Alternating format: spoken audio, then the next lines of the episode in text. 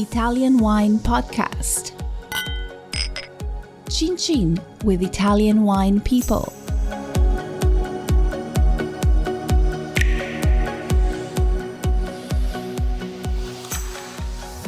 Uh, buongiorno a tutti, uh, questo è il Italian Wine Podcast, mi chiamo Monti.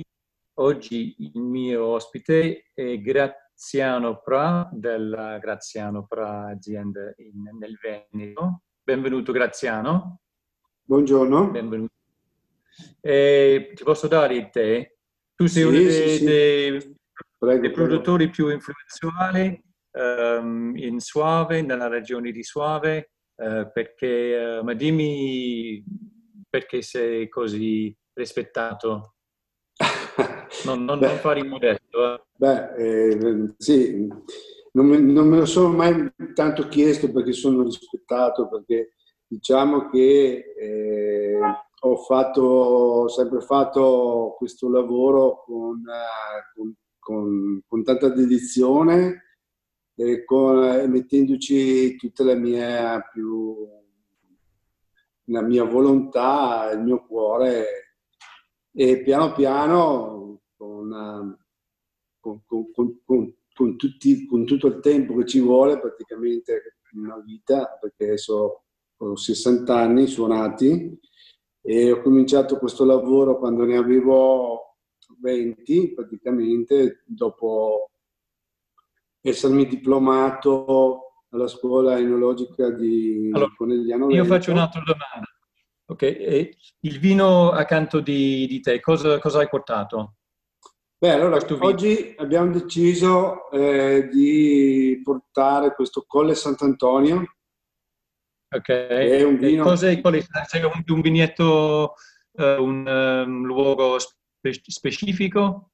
No, non è un luogo specifico ma è, una, è un vino eh, fatto in una maniera diversa dai suave, diciamo, tradizionali. Richiama un po', eh, Colle Sant'Antonio richiama un po' un, un colle storico di Monteforte, del Pone, ma non tanto da un punto di vista, diciamo, enologico, ma più da un punto di vista storico del, del paese, della storicità del paese. Questo è un, è un colle che si vede un po' dappertutto, proprio quasi in centro a Monteforte, dove negli anni 1000 c'era un castello, una rocca, infatti il nome di Monteforte, una rocca fortificata, mm. e poi l'hanno, è stato distrutto e hanno costruito subito dopo una chiesa, una chiesetta romanica molto piccola, che si chiama, dedicata a Sant'Antonio Abate non Sant'Antonio da Padova, ma Sant'Antonio Abate, che è un santo protettore degli animali della fattoria. Animali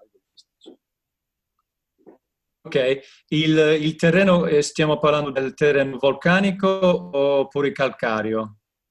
Allora, a Monteforte i terreni al 99% sono vulcanici Dico, mm-hmm. non dico 100% perché forse qualche pezzettino non, non ce n'è, però eh, sono tutti vulcanici. Infatti tutte le colline sono a forma di vulcano perché sono tutti dei, dei, dei vulcani spenti, insomma, sono tutti dei, dei, dei coni un po' col tempo che adesso si sono un po' modificati, ma ricordano appunto questi vecchi vulcani.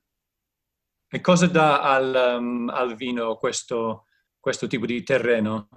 Ma eh, diciamo che questa, questa storia dei, dei, delle terre vulcaniche è stata un po' ripresa da poco tempo.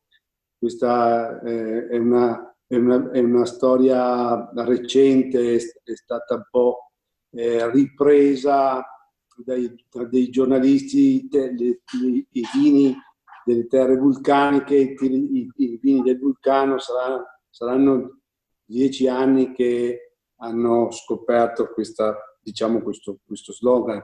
Il vino soave si fa da sempre, eh, addirittura ai tempi dei romani ci sono delle, delle, delle, nella zona di Verona e anche qua sicuramente c'erano delle, delle, piante, di, di, di, di, vite, poi nel Medioevo, insomma è una lunga storia del vino nella nostra zona. E l'uvaggio? Per arrivare, per arrivare nel... Com'è? La, l'uvaggio. Ma questa, questo, vino, questo sì. vino è Garganega 100%, ma è diverso dagli altri soave perché c'è una preparazione delle uve.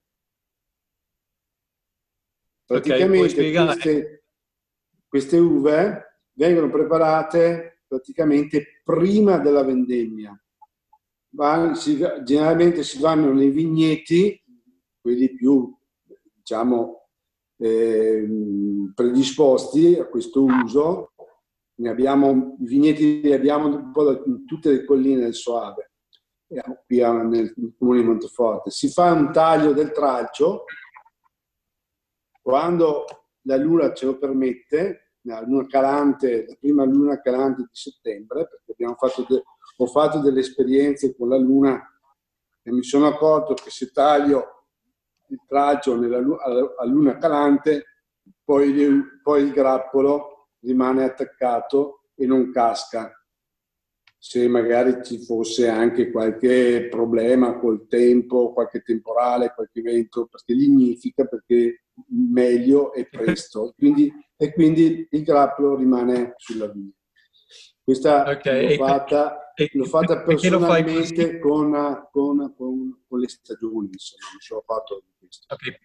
Perché fai così e cosa fa? Al... Allora, io no. pensavo, io tentavo di fare, ma questo è uno dei primi vini, tra l'altro, che ho fatto, qua si parla del 98, 97, primi, le prime bottiglie che ho fatto di questo vino. Cercavo una concentrazione cercavo il vino soave, un vino peverino, un vino abbastanza leggero e volevo invece fare un vino più strutturato, volevo fare un vino di, certa, di un certo corpo, di un certo vigore, un vino importante. E quindi avevo bisogno di concentrare lo zucchero e, su, e concentrare anche le altre sostanze che poi permettono di fare dei, dei vini importanti. Non volevo, non volevo una, intervenire, non volevo intervenire e non avevo neanche la, non avevo neanche la, la, la, le, la capacità economica per intervenire in una maniera diversa di quella naturale al tempo. E eh, praticamente non esistevano osmosi, non esistevano niente di questo, di, della, della sì, era, tecnologia era che abbiamo adesso era un modo naturale di arrivare a avere un vino uh, con più uh. Allora, con questo tipo di vino, uh, mm. mi puoi dare un esempio di un bel piatto venetesi? Ehm, se noi mangiamo insieme, cosa sceglieresti come, come piatto? Ah, sì, io, io, con questo vino mi mangio eh, un bel fegato alla veneziana, penso che sia il piatto che si sposa meglio di tutti con questo vino qua, perché è un vino molto generoso, molto, molto importante, ha un piccolo residuo zuccherino, non di grande, eh, forse non si, non, non si riesce neanche a notare, ma siamo circa sui 6-7 grammi di zucchero residuo, quando in un soave normale siamo attorno ai 3-4, diciamo, ecco. E quindi eh, questo zucchero aumenta anche da un punto di vista dell'aromaticità, la spinge più in, più, in, più, in, più in, alto, è più rotondo in bocca, si sente più, eh, con un corpo più importante.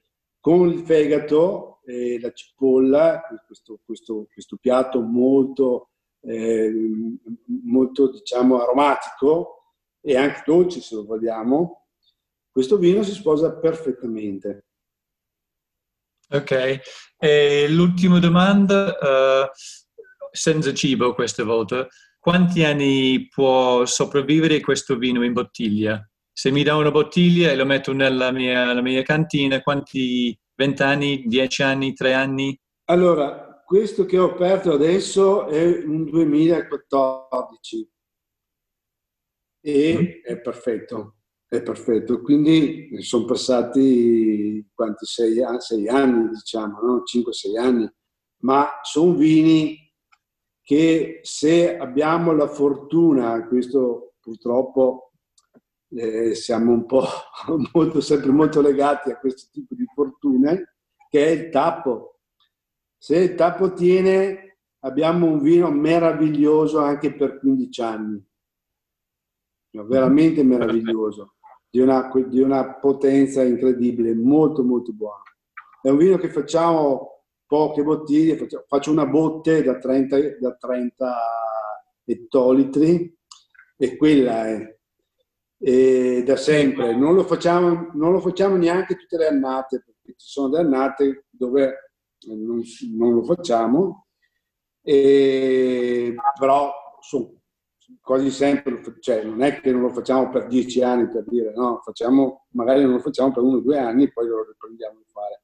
Comunque è un, un vino che si presta molto all'affinamento all'invecchiamento, diciamo, più che invecchiamento all'affinamento in bottiglia. Ecco. Sì, no, è interessante perché normalmente la gente pensa, quando pensano del vino suave, sono vini che vanno bevuti abbastanza presto e nel caso tuo c'è un vino che può invecchiare e è, è abbastanza forte per subire un bel piatto, come ci hai spiegato.